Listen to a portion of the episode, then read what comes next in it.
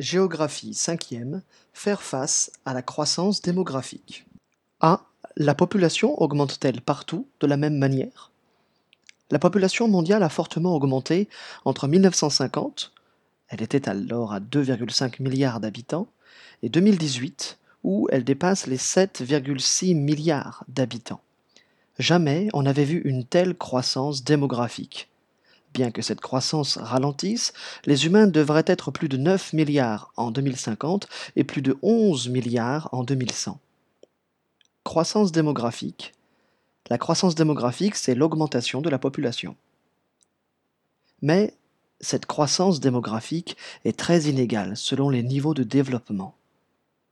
Niveau de développement, c'est l'ensemble des conditions de vie dans un pays, le logement, l'alimentation, la santé, la scolarité, le confort de vie quotidienne. On dit qu'un pays est développé lorsque les conditions de vie sont bonnes, et un pays est dit en développement lorsque les conditions de vie sont moyennes, voire difficiles, mais quand elles s'améliorent peu à peu. En effet, la croissance démographique est très inégale selon les niveaux de développement. Elle est forte dans les pays en développement, c'est-à-dire les pays plutôt pauvres, comme les pays d'Afrique, car ces pays ont souvent un taux de fécondité encore élevé, même s'il diminue, tandis que la mortalité, c'est-à-dire le nombre de morts chaque année, baisse grâce au progrès peu à peu de la médecine, de l'hygiène et de l'alimentation. Le taux de fécondité, c'est le nombre moyen d'enfants par femme dans un pays donné. A l'inverse, dans les pays développés, les taux de fécondité sont bas la population augmente très peu, voire diminue. C'est le cas en Europe, au Japon ou aux États-Unis où la population augmente très peu ou diminue. Dans ces pays, le problème est surtout le vieillissement de la population. En effet, l'espérance de vie augmente grâce au progrès de la médecine, et donc la part des personnes âgées est de plus en plus importante. Il faut alors prendre en charge ces personnes fragiles pour leur santé, euh, payer leurs soins, payer les maisons de retraite, et cela est un problème pour les sociétés dont la population vieillit. L'espérance de vie, c'est la durée de vie moyenne dans un pays donné.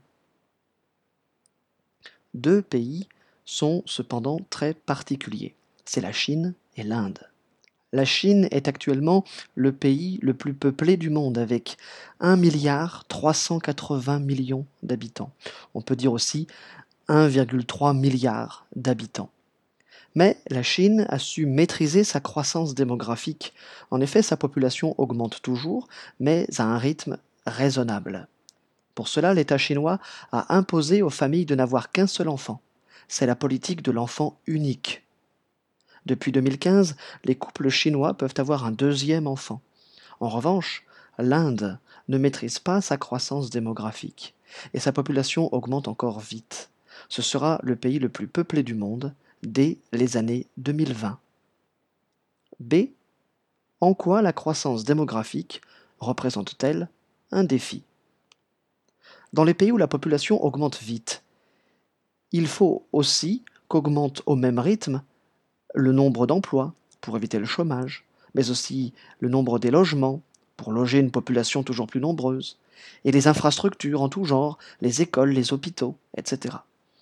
Or, la croissance démographique est forte précisément dans les pays en développement, souvent les pays pauvres, où il est déjà difficile de donner à chacun le minimum vital. Ces pays cherchent donc à faire baisser la fécondité grâce à l'éducation des filles et la généralisation des moyens de contraception comme les pilules ou les préservatifs. Les moyens de contraception, ce sont les moyens permettant d'éviter de faire des bébés. Par ailleurs, l'augmentation de la population implique des effets néfastes, c'est-à-dire mauvais, sur l'environnement. En effet, une population croissante consomme de plus en plus d'eau. Or, l'eau potable est une ressource limitée. Une population croissante consomme de plus en plus d'énergie pour produire de l'électricité ou pour faire fonctionner les moteurs, utilisant des produits pétroliers. Surtout, une population croissante a besoin de toujours plus de nourriture ce qui explique l'utilisation de plus en plus d'engrais et de produits chimiques polluants par l'agriculture, mais aussi l'augmentation des surfaces cultivées au détriment des espaces sauvages. On parle ainsi de déforestation quand on détruit la forêt sauvage dans le but d'y pratiquer l'agriculture. Ce phénomène de déforestation est une catastrophe écologique.